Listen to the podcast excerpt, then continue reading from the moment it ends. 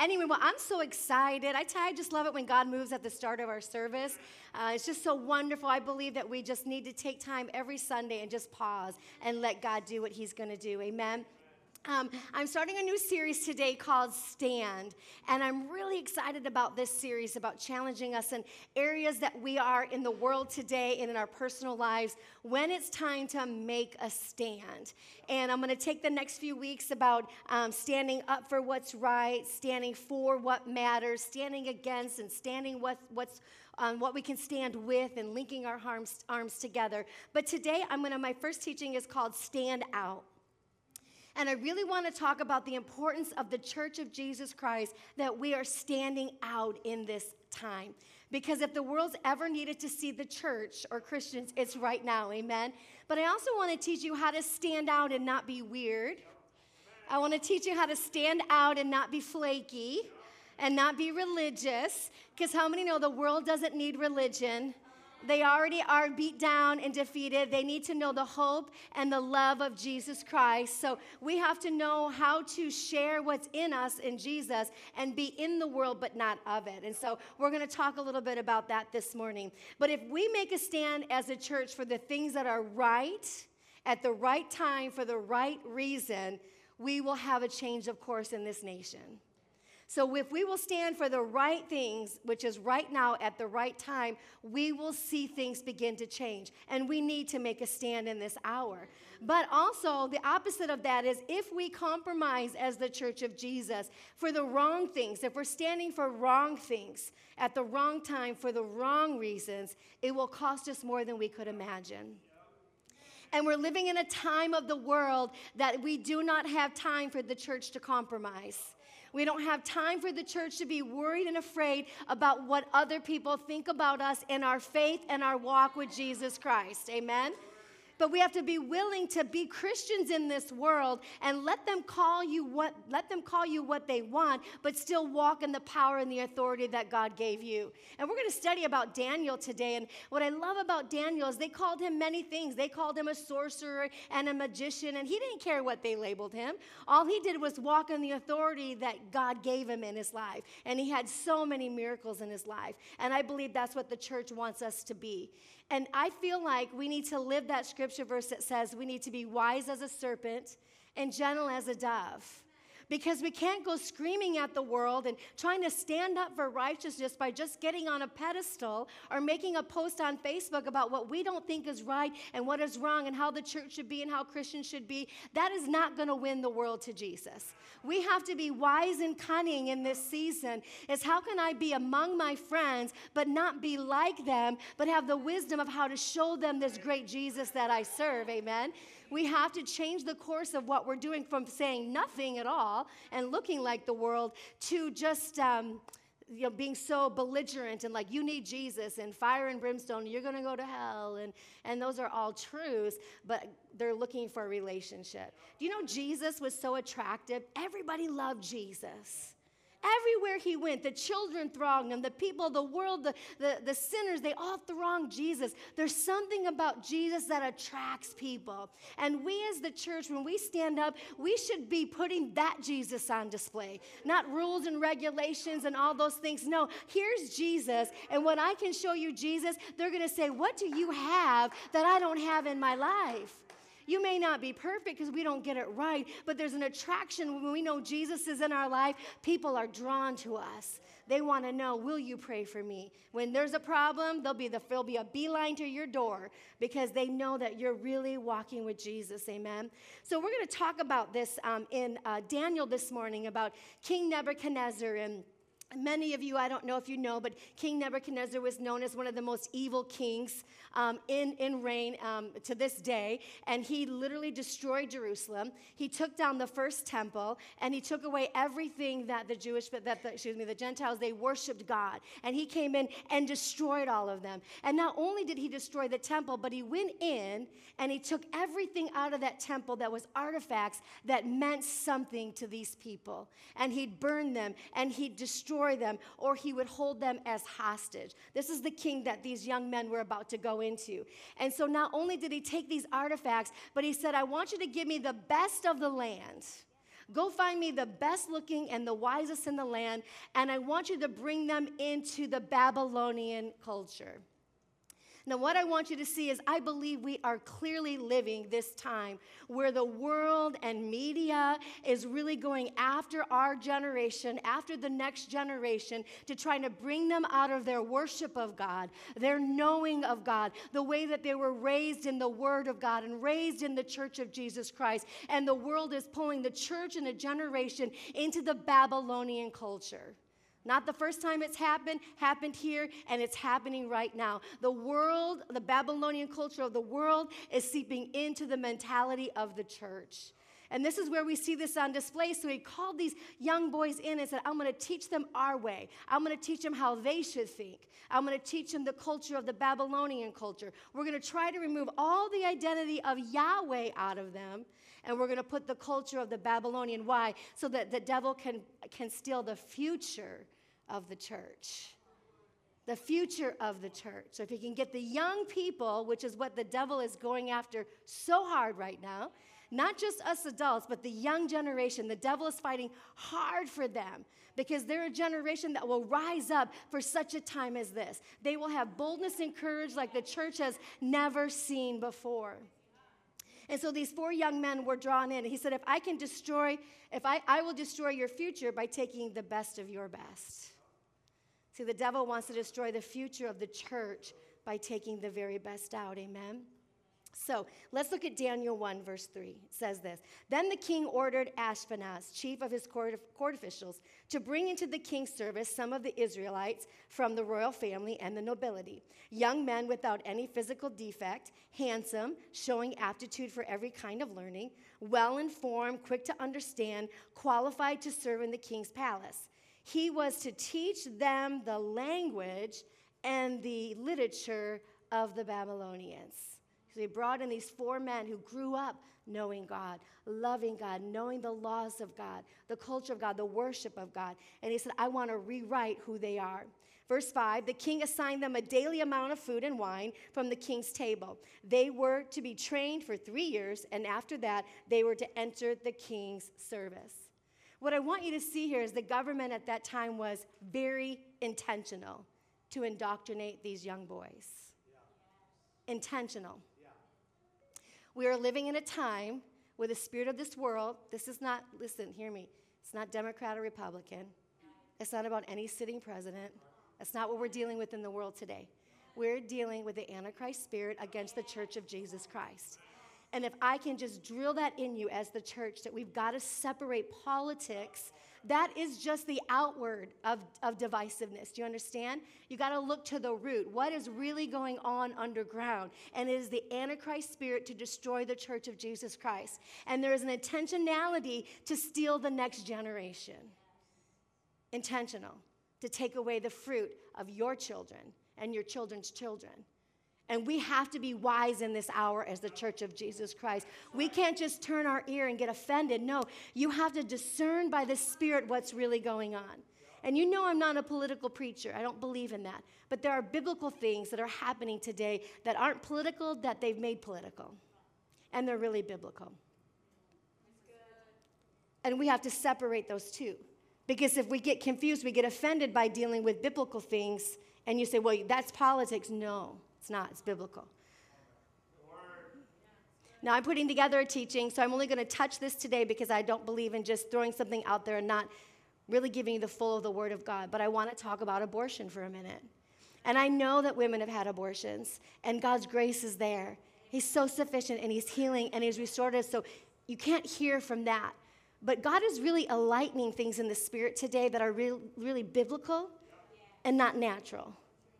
And so there's this demonic fight for women's rights for their body, when in reality, if you go back to scripture, children were always offered to, to gods, the worldly gods, to Moloch.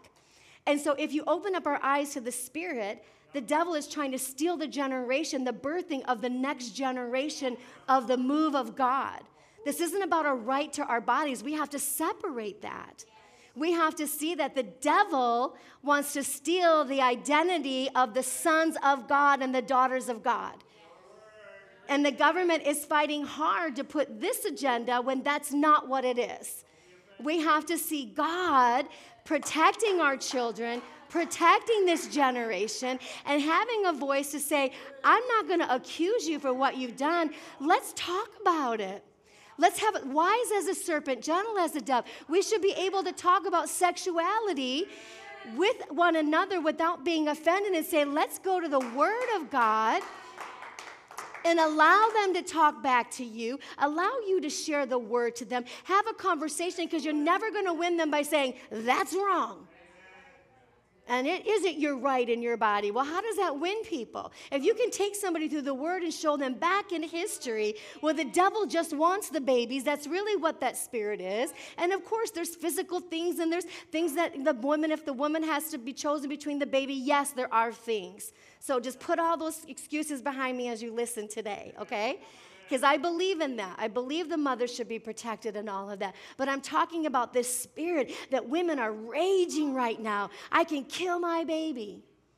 I can kill, I'll kill seven of them, I'll kill 10 of them. It's this ungodly, unrighteous spirit that's in the world today. And the church, well, it's their choice. No, it's not.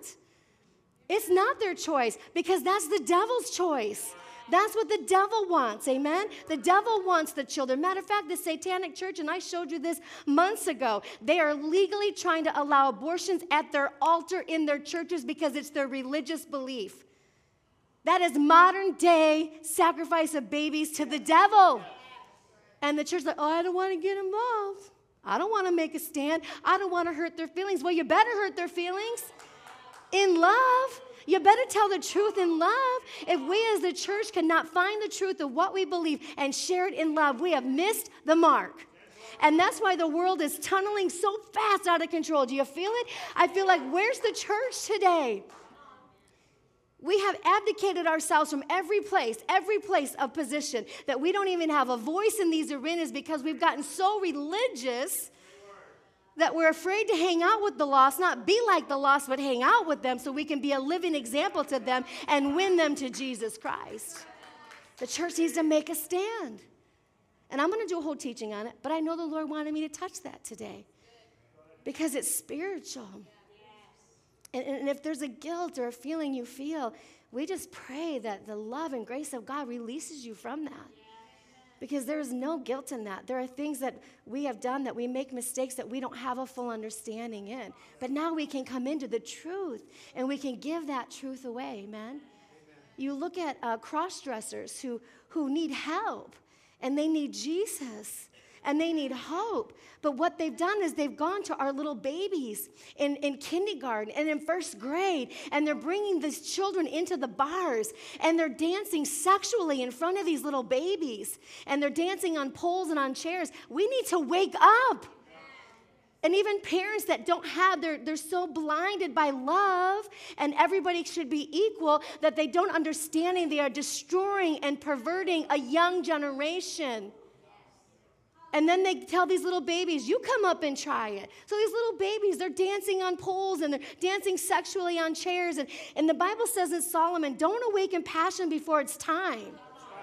Why? Because it's perverted before it's time. It's perverted. A five year old don't need to be exposed to sexuality.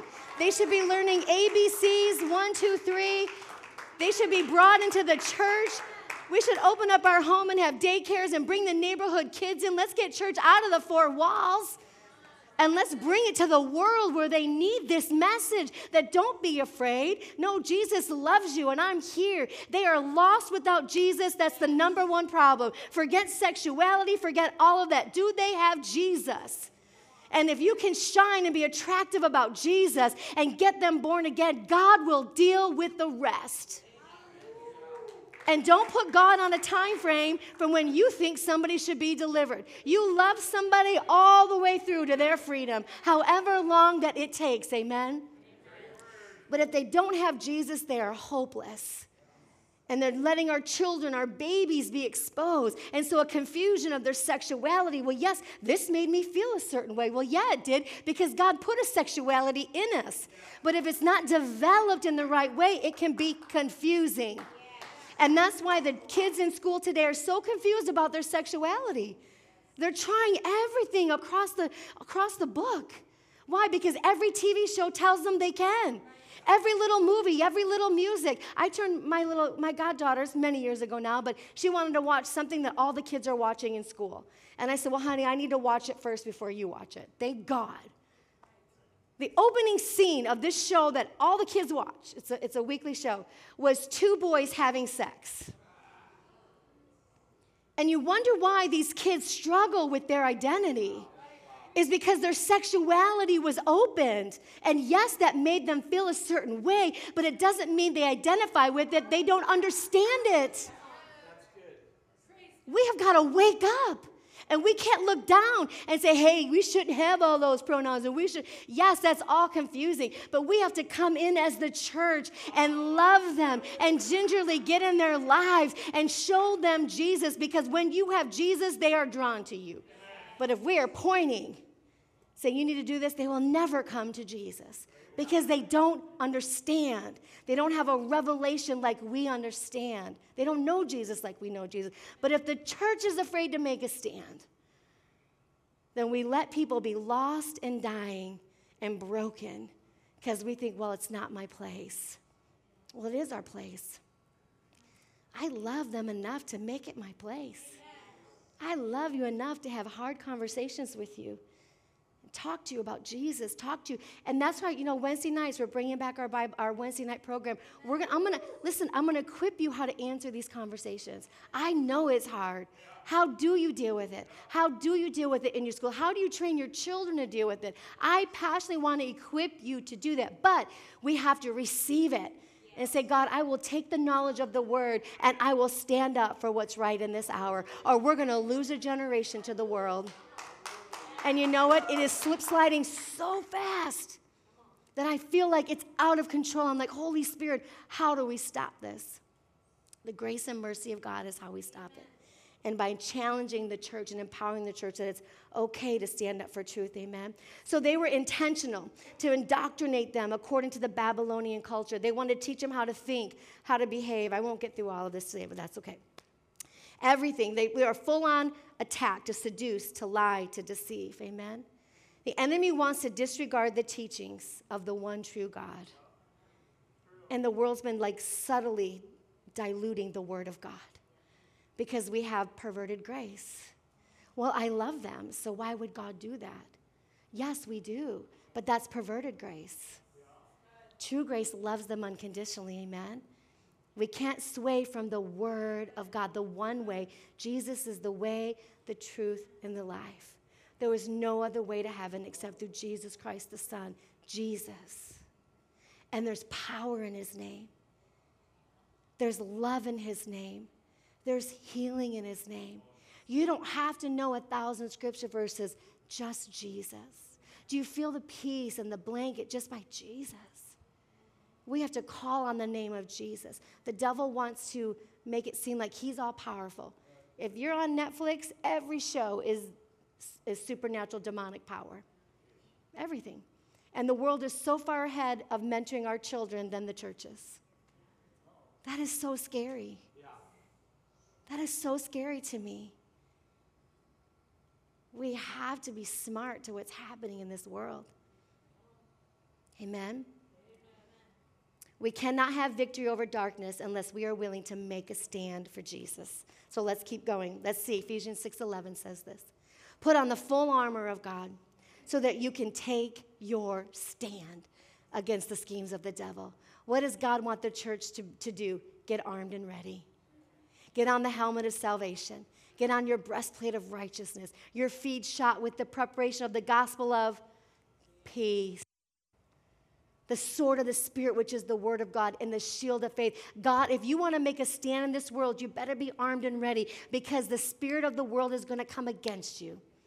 And religious people may want to come against you, but you have to be willing to stand strong in, against the schemes of the devil. Therefore, verse 13, put on the full armor of God, so when the day of evil comes, you may be able to stand your ground. How are Christians going to survive in this hour? Standing up for the full word of God. After you have done everything to stand, what are you going to do? I'm going to stand some more. Christians are going to be persecuted in this hour. It's okay. They may call you a lunatic, a fanatic, crazy. It's okay. It don't matter what you call me. I'm going to stand and see the salvation of the Lord. We're going to see revival in America and revival around the world. There are people teaching the rapture. We're going to get out of here. There are people teaching doom and gloom, and I don't see that in my spirit. I see the church rising like it's never risen before. I see a move of God on the horizon that's going to shake heaven and hell. I'm going to tell you, God's going to win this battle.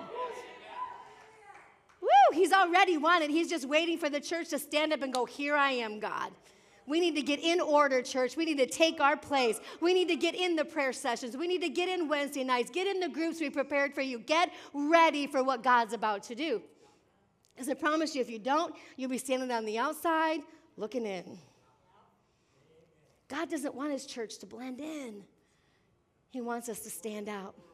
Number one, my point people may try to change your name, but they can't take away your faith and power of God.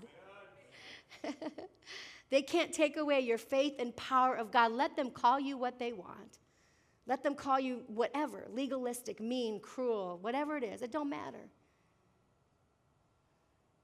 Why? Because I have the power of God in me. Okay, let's look at verse uh, 1, 6 with Daniel. Among those who were chosen were some from Judah, Daniel, Hananiah, Mishael, and Azariah. They're going to change two things about them. The chief officials gave them new names. To Daniel, the name Belshazzar, to Hananiah, Shadrach, to Mishael, Meshach, and to Azariah, Abednego. I talked about this earlier. The devil wants to change the identity of the church. He wants to wipe out everything that is connected to who we are. Took these young boys out of everything they knew, a thousand miles away. They were junior and senior high kids. They were just kids.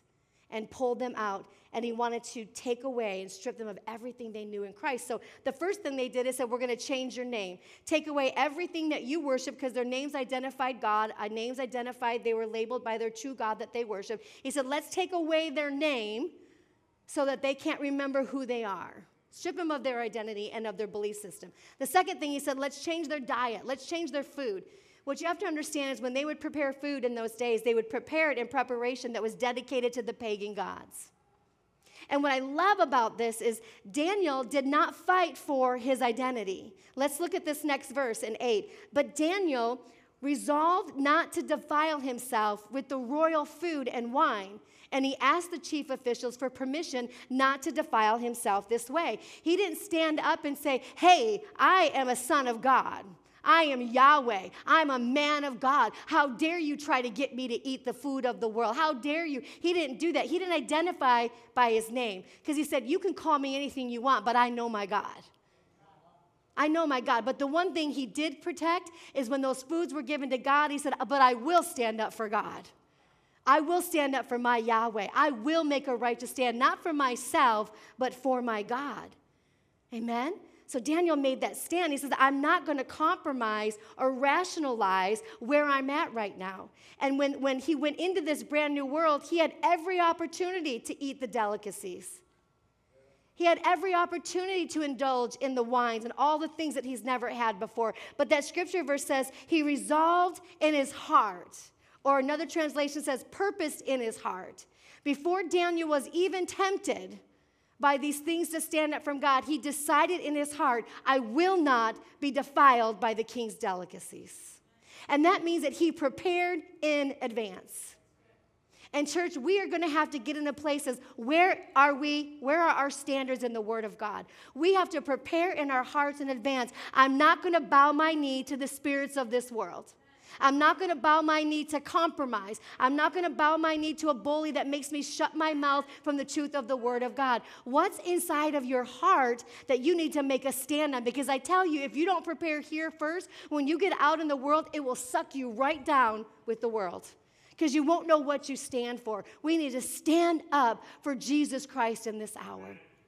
And when you make that stand, God's favor will be on you. And it may be difficult, and you may have to tell some family members, I'm changed. I'm different. I love Jesus. I don't talk the same way. I don't drink the same way. And you can call me that I'll never do it. I don't care what you have to say, but I'm going to stand for Jesus.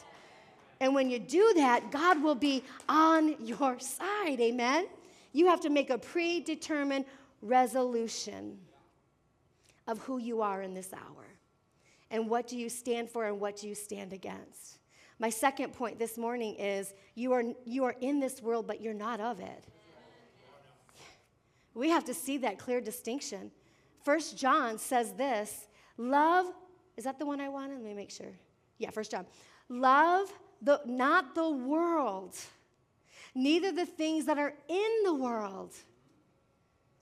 If any man loves the world, the love of the Father is not in him. It doesn't say don't love people, it's the worldly spirit. Keep going. For all that is in the world, the lust of the flesh, the lust of the eyes, and the pride of life is not of the Father. Those are of the world. There's a clear distinction of the behavior of a believer and an unbeliever. You are in this world, but not of it. Now, we don't separate ourselves from it because who will win this world to Jesus if we're not there? I had a friend of mine, it's incredible testimony, and he said that him and his wife, they loved Jesus, they were born again, and he worked at a place where all the couples would go out and go drinking and all this kind of stuff, and, you know, and talk the way the world talks. And him and his wife sat down and prayed, and they felt like, you know, we could withdraw and never go, or we could go and be a shining light. So they were in the world, but not of it. So they didn't, you know, everybody would order their drinks, but they would just order water. It wasn't religious, but they'd order their water. The talk, or sodas or whatever. The talk was different, but they were showing the love of Jesus. And they would do that, and they would do that, and they would show God's love in a way that was non religious, but different. And do you know, one by one, every one of those people got saved. Every one of those lives got transformed because when they had a need, they came to the Jesus that they put on display. I don't judge you. I'm not pointing my finger at you. I love you, but I still have something you need. But if we look like the world and we talk like the world, what are they going to be drawn to? There's no drawing of change or repentance or a need to be different. This is not religion. This is not legalism. This is just putting Jesus on display. It's actually just the opposite, isn't it? And one, one, he said that to this day, like 20 years later, they're still serving Jesus. You can be in this world, but not of it, amen? Somebody's got to win them to Jesus. When you look at the story, you think it was a one time event. Oh, they one banquet. No, they live this every day. Every day, they've made a daily decision to live righteous to the laws of God in their heart. So powerful, amen? And so, what happened? Daniel decided, listen to this, to speak to the government leaders. You see how the church can be an influence of righteousness and the power of God to change the government? Not by just, oh, we should be, no, infiltrating and being that light of Jesus, amen? And so he went to them, and in Daniel 1, it says, please test your servants for 10 days. He didn't go high and mighty. He said, Please give us nothing but vegetables to eat and water to drink. Then compare our appearance with that of the young men who eat the royal food and treat your servants in accordance with what you see. So he agreed to this and tested them for 10 days. And at the end of the 10 days, they looked healthier and better nourished than the young men who had ate the royal food. Do you see the humility that he approached? You know, the Bible says that we're to be a light into the world. You know, um, I think I might even have that scripture verse. Let's read it Matthew. You are the light of the world, a town built on a hill that cannot be hidden. Neither do people light a lamp and put it under a bowl. Instead, what do they do? Instead, they put it on a stand and it gives light to everyone in the house. In the same way, let your light shine before others that they may see your good deeds and glorify your Father in heaven. But what I love about this, and I got this revelation, is the light, when the light comes, it fulfills its purpose, but people don't look to the light like, oh, there's the light, right? Oh, that's the mighty light that's changing the darkness. No, what happens is the light just changes the atmosphere. The light pushes darkness back. So when you show up at a family reunion, when you show up at work, when you show up at the restaurant, don't look to be, well, I'm the shining light for Jesus. No. People aren't looking, you don't ever look into the light. The light just changes the atmosphere. And what's happening in the church today? It's a narcissistic spirit in the church. I'm called by God. I got a calling. I got a ministry. I got a. God's not looking for lights to shine like that, to look to you. He's looking for the light to shine to a city that pushes back the darkness so that people can be healed and delivered and set free. The, so, the church is so worried about getting some ministry within the church that we aren't letting the light shine outside the church. Isn't that good? Quit worrying about being a super Christian and looked at. No, just show up you change that atmosphere. People want Jesus the second you walk in the room. Isn't that amazing? Okay. Daniel 1:19 says, "The king talked with them, and he found none equal to Daniel, Hananiah, Mishael, and Azariah. None equal. They would have never had anything historic happen, and we know their stories, how they saw visions and interpreted dreams and saw miracles. But none of that influence would have happened in that nation had they not made a stand and taking their stand for Jesus. Amen. We as the church has to be willing to take a stand. Amen. Let's stop blending in. Let's stop blending in. Let's stand out. You know why? The world is craving us right now. The world is craving hope. They have no answer. Everything in the world tells them everything's going to hell in a handbasket and as fast as it can. But we have the hope of Jesus that says, Get ready because great things are coming. We have the answer. And even if the world was ending, which I don't believe that it is yet, listen, the devil has always had a counterfeit before the real. This whole display is counterfeit. It's the devil trying to come before his time. It ain't time because the glory of the church has not shown itself. The Bible says that the latter days shall be greater than the former days. We're going to see great days, amen. But, church, you got to get bold. You got to stand up for righteousness and you got to be willing to know your truth. That's why get in get in rooted. If you don't really know your faith, it's okay. Get in rooted. Find out. Amen.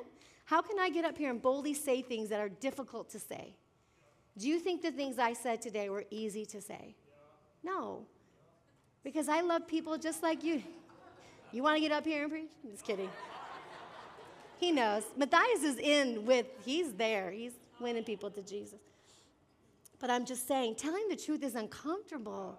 But there's also something freeing about it because it's liberating. They go, Oh, I can have hope? You mean this darkness, though the world may receive me and I go home dark and depressed and want to kill myself? There's an answer to that? Yes. And it may be a little journey, but let, let me take you by the hand and take you to celebrate freedom and let's find healing together. Let's find freedom together. Because I'm telling you, there are thousands of people being freed from the addictions of this world and not just drugs, but I'm talking about sexual identity crisis. People are finding freedom.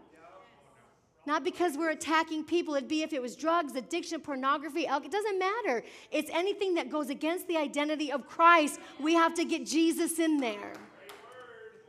You see the difference? I'm not, I'm not preaching hate. This is love, and this is the truth, and this is freedom. And this is really what the world wants. Amen? All right, Father God, I thank you today for this awesome church. I thank you for what you're doing here at Faith Builders Church with these people in this community. God, we are a church that will make a stand in this hour. We will be bold. We will be courageous, Father God. We will not be afraid of the truth, worried about what people think or what they may call us, Father God. Hallelujah. You will cover us. If you're here today and you know, we always close our services like this, but maybe you really need to give things to Jesus really give your heart to the Lord. Maybe you've been backslidden and you've just been coming back to church, but you really haven't made that strong commitment back to the Lord. Let's do that today. Amen. Let's just say, Jesus, I'm here again. Jesus' arms are wide open for you. Maybe there was something in my message that you're like, oh, I didn't like that. That's okay. Take it home. Talk to the Lord about it.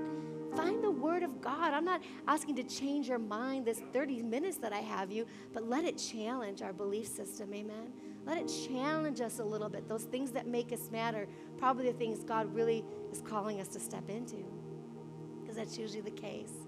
But I want to give everyone the opportunity. I want you to say, Dear Jesus, I'm asking you to forgive me of all of my sin. Forgive me for hiding my light under a bushel. I want to shine for you. And I receive that assignment today with boldness and courage. In Jesus' name, amen and amen. Let's give the Lord a praise this morning. I love you guys. Celebrate Freedom starts Thursday night. Get in that group, it'll change your life. Not only will the, the meetings, but the relationships and the friendships that you'll make from that. Rooted's coming in September. Get in that group. If I can please beg you, get in Rooted. It's so powerful and life changing. And then Wednesday nights coming up. Oh, right away, really quick. July, Wednesday, first July and Wednesday, we're doing um, First Wednesday's prayer. Okay, so first Wednesday, July, and then I'll give you the announcement of when we're starting our midweek Bible college, okay? All right, love you all so much. Let's welcome Pastor